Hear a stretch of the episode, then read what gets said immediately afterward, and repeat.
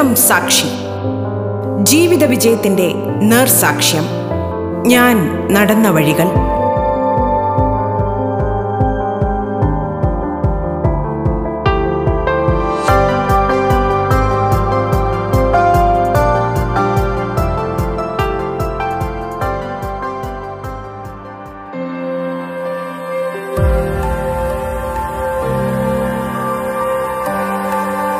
നമസ്കാരം പ്രിയ ശ്രോതാക്കളെ. ജീവിതം സാക്ഷിയിൽ ഇന്ന് നമുക്കൊപ്പമുള്ളത് പ്രശസ്ത wild life photographer doctor Aparna പുരുഷോത്തമനാണ്.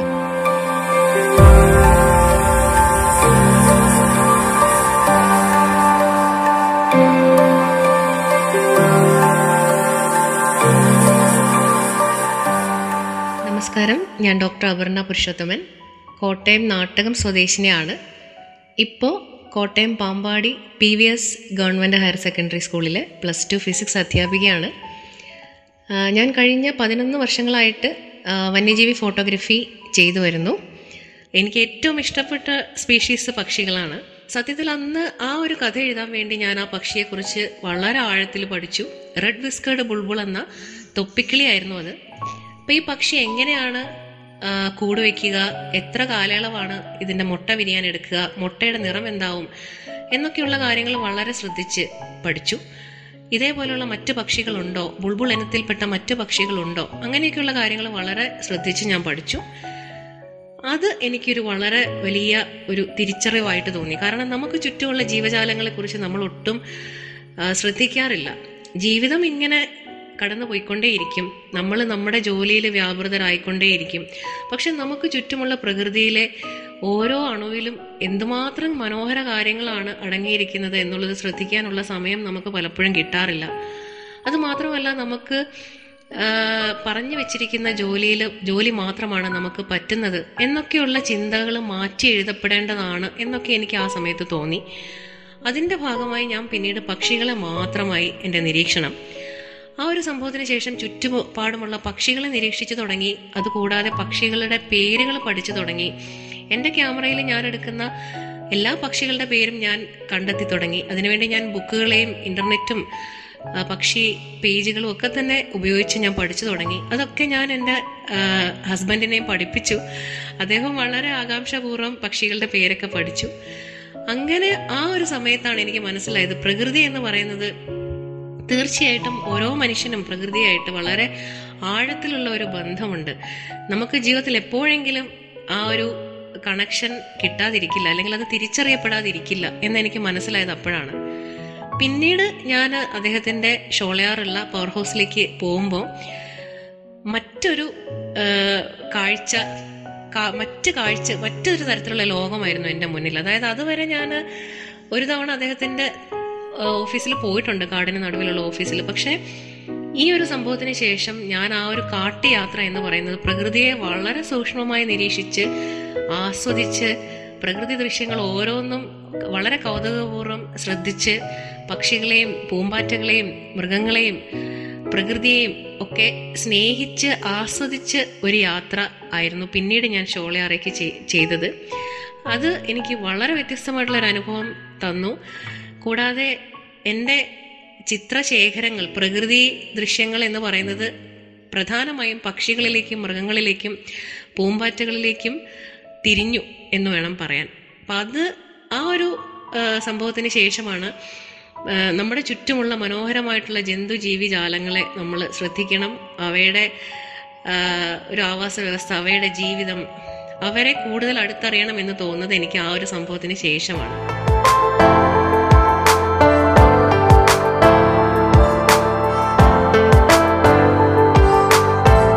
നിങ്ങൾ കേട്ടുകൊണ്ടിരിക്കുന്നത് ജീവിതം സാക്ഷി.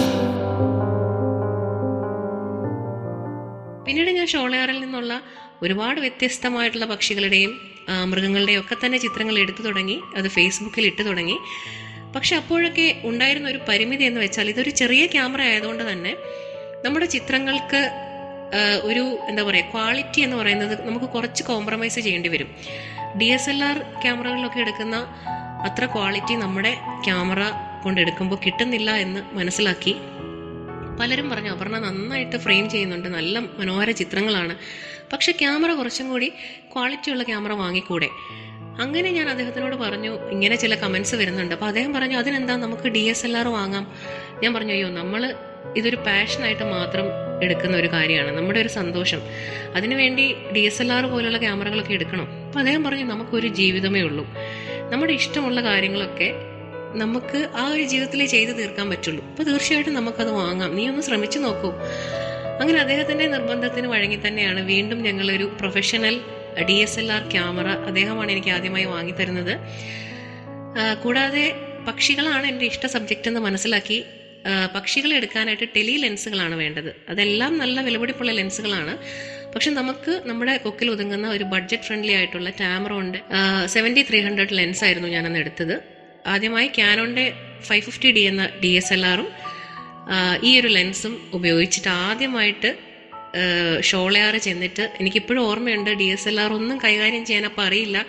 ഇതിനെക്കുറിച്ച് യാതൊരു ടെക്നിക്കൽ നോളജും ഇല്ല. പക്ഷെ ഒരു ഫിസിക്സ് അധ്യാപിക ആയതുകൊണ്ട് തന്നെ ഇത് പഠിക്കാൻ എനിക്ക് വളരെ കൗതുകരമായിട്ട് തോന്നിയ ഒരു കാര്യമാണ്. ഞാൻ വളരെ ശ്രദ്ധിച്ച് കാരണം ഇത് പഠിക്കാൻ എനിക്കൊരു കൗതുകം തോന്നി. കാരണം എത്രയും നന്നായിട്ട് പ്രകൃതിയിലെ ദൃശ്യങ്ങൾ ക്യാമറയിൽ ആക്കണം എന്നുള്ളൊരു ആഗ്രഹം കൊണ്ട് തന്നെ യൂട്യൂബും മറ്റ് ബുക്കുകളും ഒക്കെ മാനുവലും ക്യാമറ മാനുവലും ഒക്കെ നോക്കി തന്നെ ഞാൻ നിരന്തരം പരീക്ഷണങ്ങളും ട്രയൽ ആൻഡ് എറേഴ്സ് ചെയ്തുകൊണ്ടിരുന്നു. അങ്ങനെ ഞാൻ ഷോളയാർ പോകാൻ എനിക്ക് കൊതിയായി. പിന്നെ അവധി ദിവസം കിട്ടിയാൽ നേരെ ഷോളയാറിലേക്കായി എന്റെ യാത്ര. ഷോളയാറ് മനോഹരമായിട്ടുള്ളൊരു നിത്യഹരിത വനമാണ് അത് കൂടാതെ അവിടുത്തെ ഒരു എന്താ പറയുക കാട് എന്ന് പറയുന്നത് നമുക്ക് നോർമലി ഒരുപാട് ചെറുപ്പത്തിൽ നമ്മൾ വിനോദയാത്രയ്ക്കൊക്കെ പോയിട്ടുണ്ട്. മൂന്നാർ തേക്കടി വാൽപ്പാറ ഒക്കെ നമ്മൾ പോയിട്ടുണ്ടെങ്കിലും നമ്മൾ ആ സമയത്ത് കാണുന്ന കാടല്ല യഥാർത്ഥ കാട്. കാട് എന്താണെന്ന് മനസ്സിലാക്കി തന്നത് ഷോളയാർ കാടുകളാണ് എനിക്ക്. എനിക്ക് ജീവിതത്തിൽ ഒരിക്കലും ഷോളയാർ കാടുകൾ മറക്കാനാവില്ല. ഞാൻ ഒട്ടനവധി കാടുകൾ ഇതിനകം സന്ദർശിച്ചിട്ടുണ്ട്. സൗത്ത് ഇന്ത്യയിലെ ഒട്ടുമിക്ക കാടുകളിലും തന്നെ പോയിട്ടുണ്ട്. അതുകൂടാതെ നോർത്ത് ഇന്ത്യയിലെ കാടുകളിൽ പോയിട്ടുണ്ട്. ഒട്ടനവധി മൃഗങ്ങളുടെയും പക്ഷികളുടെയും ചിത്രങ്ങൾ എടുത്തിട്ടുണ്ട്. പക്ഷെ ഇപ്പോഴും എന്റെ ഏറ്റവും പ്രിയപ്പെട്ട കാട് എന്ന് പറയുന്നത് ഷോളയാറാണ്. അത്രയ്ക്ക് വലിയ സ്വാധീനമാണ് ഷോളയാർ എന്നിൽ ചെലുത്തിയിരിക്കുന്നത്. എനിക്ക് ഒരിക്കലും മറക്കാനാവില്ല ഷോളയാർ കാടുകളെ. അപ്പോൾ അതിന് ഒരുപാട് കാരണങ്ങളുണ്ട്. ഷോളയാർ ഈ അദ്ദേഹത്തിന്റെ ഓഫീസ് എന്ന് പറയുന്നത് ഇരിക്കുന്ന ഒരു ഒരു പ്രദേശത്ത് വളരെ കുറച്ച് ആളുകൾ മാത്രമേ അവിടെ ജോലി ചെയ്യുന്നുള്ളൂ. അത് കൂടാതെ അതിന് ചുറ്റും കുറച്ച് ആദിവാസി സമൂഹവും മാത്രമേ ഉള്ളൂ. അതൊട്ടും വളരെ ലോൺലി ആയിട്ടുള്ള വളരെ എന്താ പറയുക ഏകാന്തമായിട്ടുള്ള വളരെ സ്വസ്ഥതയുള്ള ഒരു സ്ഥലമാണ് ആ ഒരു സ്ഥലം. അപ്പോൾ അവിടുത്തെ പല ആദിവാസി സുഹൃത്തുക്കളുമായിട്ട് ഞാൻ വളരെ നല്ല സൗഹൃദത്തിലായിരുന്നു. അതിൽ എന്റെ ഏറ്റവും നല്ല സുഹൃത്ത് മാണിക്യൻ എന്ന ആദിവാസി ആയിരുന്നു. അദ്ദേഹത്തെ എനിക്ക് ഒരിക്കലും മറക്കാനാവില്ല. കാരണം അദ്ദേഹം ഒരുപാട് കാട്ടുകഥകൾ എനിക്ക് പറഞ്ഞു തന്നിരുന്നു.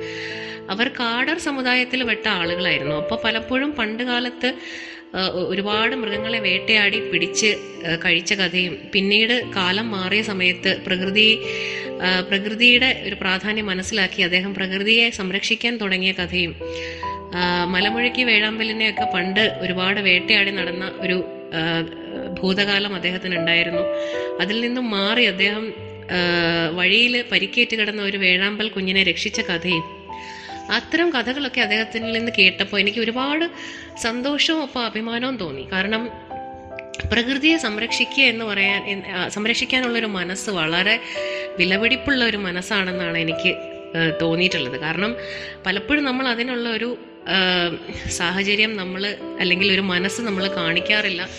നമുക്ക് എന്തെങ്കിലും സാഹചര്യം ഉണ്ടെങ്കിൽ പോലും നമ്മൾ അത് അതിന് ശ്രമിക്കാറില്ല. അങ്ങനെ ഒരു കാലഘട്ടത്തിൽ അങ്ങനെ പ്രകൃതിയോട് അത്രയും അടുത്ത് നിൽക്കുകയും പ്രകൃതിയെ സംരക്ഷിക്കാനുള്ള പ്രവർത്തനങ്ങൾ ചെയ്യുകയും ചെയ്യാൻ പറ്റുക എന്ന് പറയുന്നത് വളരെ നല്ലൊരു കാര്യമാണ്. അപ്പോൾ അദ്ദേഹം എന്നോട് ആ സമയത്ത് കഥകൾ പറഞ്ഞ് തരുന്ന കൂട്ടത്തിൽ പറഞ്ഞ ഒരു കഥയാണ്. ഒരു അദ്ദേഹത്തിന് ആ ഈ നമ്മൾ നോർമലി ഓരോ പക്ഷികൾക്കും മൃഗങ്ങൾക്കും വിളിക്കുന്ന പേരുകളല്ല ആദിവാസികൾ വിളിക്കുന്ന പേരുകൾ അവർ മറ്റ് ചെറിയ ചുരുക്കപ്പേരുകളോ അല്ലെങ്കിൽ അവർ ചെല്ലപ്പേരുകളോ അല്ലെങ്കിൽ അവർക്ക് വിളിക്കാൻ എളുപ്പത്തിലുള്ള പല പേരുകളുമാണ് ആദിവാസികൾ ഈ പക്ഷികൾക്കും മൃഗങ്ങൾക്കും ഒക്കെ ഇട്ടിട്ടുള്ളത്. അപ്പോൾ അങ്ങനെ എന്ന കള്ളുകുടിയൻ പക്ഷി അല്ലെങ്കിൽ വെള്ളവയറൻ പക്ഷി അങ്ങനെ ഓരോരോ കുഞ്ഞു കുഞ്ഞു പേരുണ്ട്. അപ്പം അങ്ങനെ അദ്ദേഹം എന്നോട് പറഞ്ഞു ഒരു ജീവിയുണ്ട്. ഞാൻ അതിനെ വളരെ അപൂർവമായിട്ടേ കാട്ടിൽ കണ്ടിട്ടുള്ളൂ. വെങ്കപ്പുലി എന്നാണ് അതിന്റെ പേര്. അത് പൊത്തിലെ കുഞ്ഞുങ്ങളുമായിട്ടിരിക്കുന്നത് ഞാൻ കണ്ടിട്ടുണ്ട്. ഇവിടെ അടുത്തൊരു നാച്ചുറലിസ്റ്റ് ഉണ്ട്. അദ്ദേഹത്തിനോട് ഞാൻ ഈ കാര്യം പറഞ്ഞെങ്കിലും അദ്ദേഹം ആ ജീവി ഇവിടെ ഉണ്ട് എന്നുള്ളത് വിശ്വസിക്കുന്നില്ല. അതെന്ത് ജീവിയാണെന്ന് എനിക്കറിയില്ല. പക്ഷേ അത് വളരെ അപൂർവമായിട്ടുള്ള ഒരു ജീവിയാണ് എന്ന് അദ്ദേഹം ഒരു ജീവിയുടെ കഥ എന്നോട് പറഞ്ഞു. അപ്പം ഞാനത് മനസ്സിൽ ഓർത്ത് വെച്ചു. പിന്നീട് ഞാൻ ഈ ഡി എസ് എൽ ആർ ക്യാമറയും ഈ ടെലി ലെൻസും എടുത്ത് ഭർത്താവിനൊപ്പം. അദ്ദേഹം പലപ്പോഴും ജോലി തിരക്കിലായിരിക്കും. ഞാൻ ആ സമയത്ത് ക്വാർട്ടേഴ്സിലായിരിക്കും. അവധി ദിവസങ്ങളിലാണ് ഞാൻ അവിടെ പോവാറ്. അപ്പോൾ അദ്ദേഹം ജോലി സമയ ജോലിക്ക് പോകുന്ന സമയത്ത് പകൽ സമയത്ത് ഞാൻ ക്യാമറയും ലെൻസുമായിട്ട് ആ പ്രദേശങ്ങളിലൊക്കെ തന്നെ പക്ഷികളെ മറ്റും നിരീക്ഷിച്ച് നടക്കാറുണ്ട്.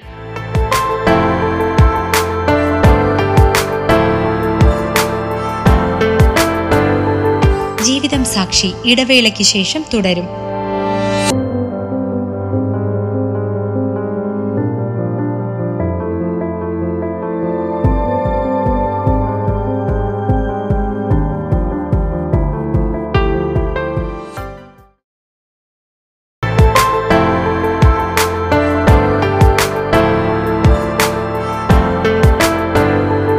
റേഡിയോ കേരളയിൽ നിങ്ങൾ കേട്ടുകൊണ്ടിരിക്കുന്നത് ജീവിതം സാക്ഷി. നമുക്കൊപ്പമുള്ളത് പ്രശസ്ത വനിതാ wild life photographer doctor Aparna Purushothaman. തുടർന്ന് കേൾക്കാം ജീവിതം സാക്ഷി.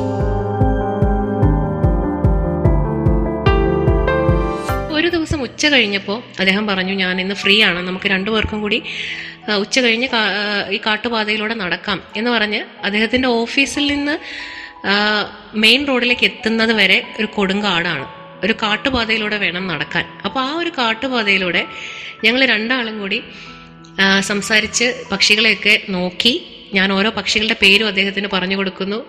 അങ്ങനെ ഞങ്ങൾ കഥയൊക്കെ പറഞ്ഞ് നടന്നു പോകുന്നതിനിടയിൽ വളരെ അപ്രതീക്ഷിതമായിട്ടാണ് ഒരു ജീവി ഒരു മരുത് മരത്തിന് മുകളിലൂടെ വളരെ വേഗത്തിൽ കയറി പോവാണ് ഒറ്റ നോട്ടത്തിൽ കണ്ടു കഴിഞ്ഞാൽ കീരി വർഗത്തിൽപ്പെട്ട ഒരു ജീവിയാണ് എന്നാണ് നമുക്ക് തോന്നുക. അപ്പൊ അദ്ദേഹത്തിനോട് പറഞ്ഞു ഇത് ഏത് ജീവിയാണ്? കാരണം അദ്ദേഹത്തിന് അറിയാം എനിക്ക് ഞാൻ ഇതേക്കുറിച്ച് പഠിക്കുന്നുണ്ട്. അപ്പൊ ഏത് ജീവിയാണ് എന്ന് എന്നോട് ചോദിച്ചു. ഞാൻ പറഞ്ഞു എനിക്കറിയില്ല ഇതിനെ ഞാൻ ഇതുവരെ കണ്ടിട്ടില്ല. കീരിവർഗത്തിൽ പെട്ട എന്തോ ജീവിയാണെന്ന് തോന്നുന്നു. നീ അതിന്റെ ഫോട്ടോ എടുക്കുമെന്ന് എന്നോട് പറഞ്ഞു. അപ്പം ഞാൻ വളരെ വേഗം ആ സമയത്ത് ക്യാമറ പഠിച്ചു വരുന്നതേ ഉള്ളൂ. ലൈറ്റ് കുറവുള്ള ഒരു അവസ്ഥയാണ്. ഞാൻ പെട്ടെന്ന് ക്യാമറ എടുത്ത് പെട്ടെന്ന് തന്നെ ഒരു ക്ലിക്ക് ചെയ്യുന്നു. ജസ്റ്റ് ആ ജീവിയെ ഒന്ന് കാണുക എന്നുള്ളത് മാത്രമാണ് ഉദ്ദേശിക്കുന്നത്. ജീവിയെ ഒന്ന് ക്ലിക്ക് ചെയ്യുന്നു. പക്ഷേ അധികം പോസ് പോസിനൊന്നും നിൽക്കാതെ അദ്ദേഹം ആ ജീവി മരത്തിന് മറുവശത്തൂടെ മുകളിലേക്ക് കയറി പോകുന്നു പിന്നെ ആ ജീവി താഴേക്ക് ഇറങ്ങി വരാൻ കുറേ നേരം ഞങ്ങൾ അവിടെ മാറി നിന്നെങ്കിലും അത് മറു സൈഡിലൂടെ താഴേക്ക് ഇറങ്ങി വളരെ വേഗത്തിൽ അപ്രത്യക്ഷമായി. പക്ഷേ ആ ജീവിയുടെ ഒരു റെക്കോർഡ് ഷോട്ട് അതായത് നമുക്ക് ആ ജീവിയാണെന്ന് മനസ്സിലാവുന്ന രീതിയിലുള്ള ഒരു ഷോട്ട് മാത്രമായിരുന്നു എന്റെ കയ്യിലുണ്ടായിരുന്നത് അപ്പോൾ ആ ഒരു ഷോളയാർ യാത്രയിൽ ഞാൻ ഞങ്ങൾ വാൽപ്പാറ വരെ ബൈക്കിൽ ഒരു കാട്ടുയാത്ര നടത്തി.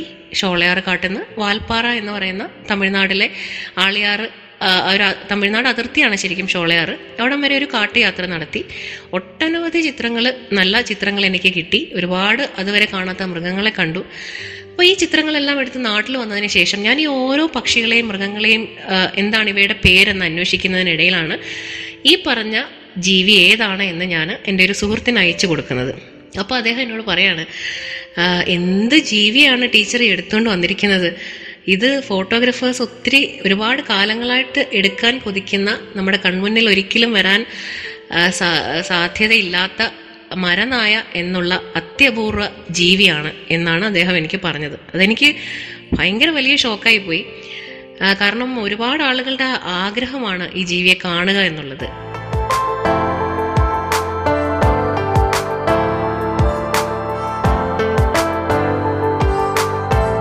നിങ്ങൾ കേട്ടുകൊണ്ടിരിക്കുന്നത് ജീവിതം സാക്ഷി.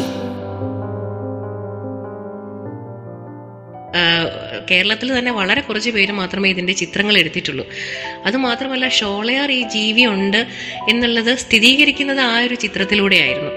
അപ്പം അതെനിക്ക് ഭയങ്കര വലിയൊരു ഞെട്ടലും അതോടൊപ്പം കൗതുകവും അടുത്ത ദിവസത്തെ പത്രങ്ങളിലൊക്കെ തന്നെ വളരെ പ്രാധാന്യമുള്ള വാർത്തയായി. ഈ ഒരു ഷോളയാർ അപൂർവ മരനായയെ കണ്ടെത്തി എന്നുള്ള വാർത്ത വരികയും പിന്നീട് ഒരുപാട് സ്ഥലത്ത് നിന്ന് മരനായ അതിന് മുൻപ് പാമ്പാട് ഷോല അല്ലെങ്കിൽ മൂന്നാറിനടുത്ത് ടോപ്പ് സ്റ്റേഷനിലൊക്കെ തന്നെയും ഒരുപാട് ഫോട്ടോഗ്രാഫേഴ്സൊക്കെ എടുത്ത് കണ്ടിട്ടുണ്ടെങ്കിലും ഷോളയാറിൽ നിന്ന് പിന്നീട് അങ്ങനെ ഒരു ജീവിയെ കണ്ടതായി ഇതുവരെ റിപ്പോർട്ടുകളില്ല.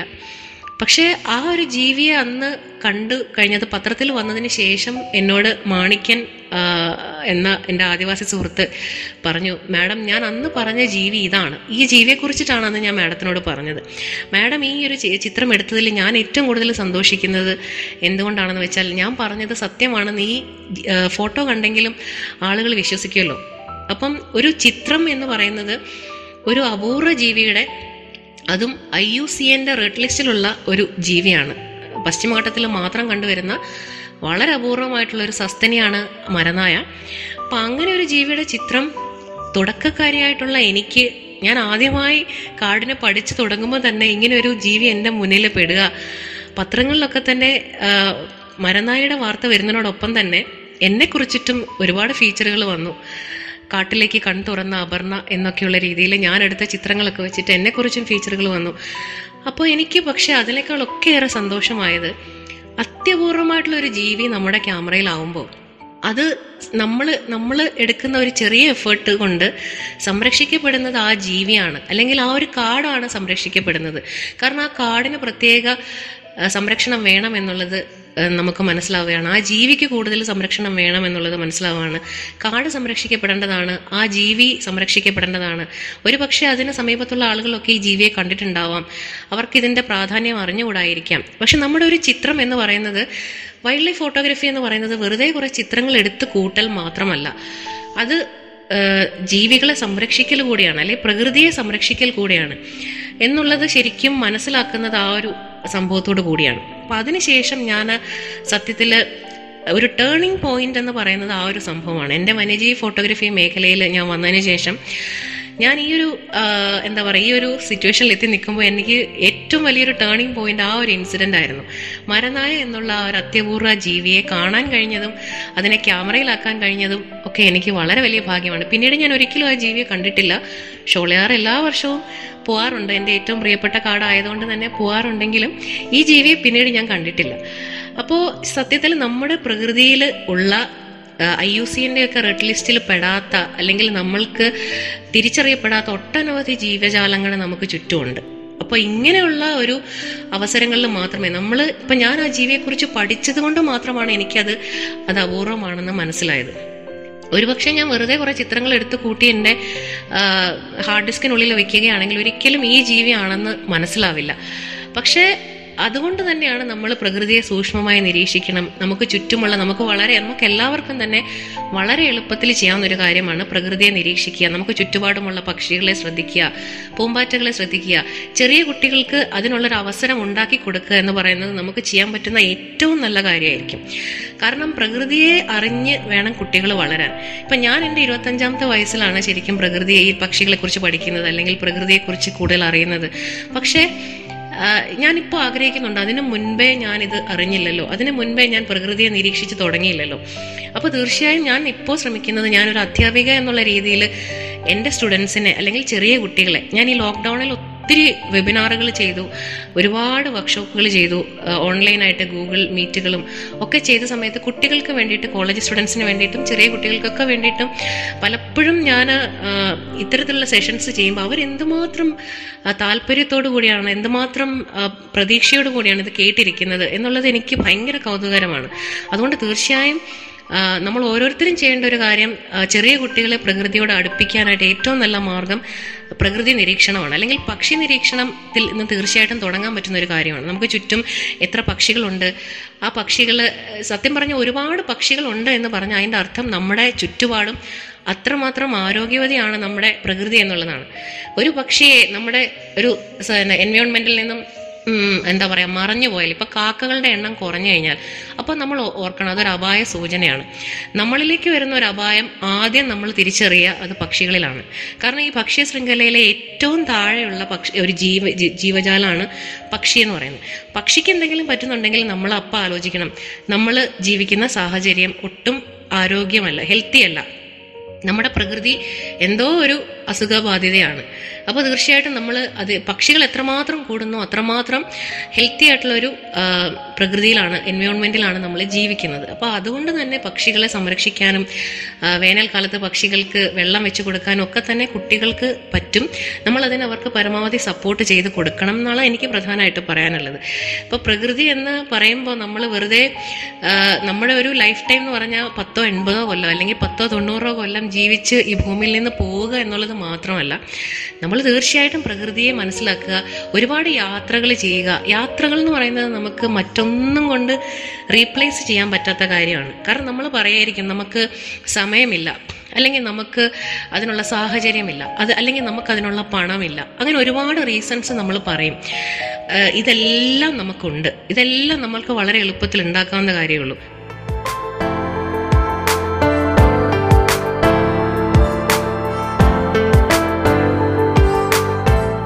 പ്രശസ്ത വനിതാ wild life photographer doctor Aparna Purushothaman അതിഥിയായി എത്തിയ ജീവിതം സാക്ഷിയുടെ ഇന്നത്തെ അധ്യായം ഇവിടെ പൂർണമാകുന്നു.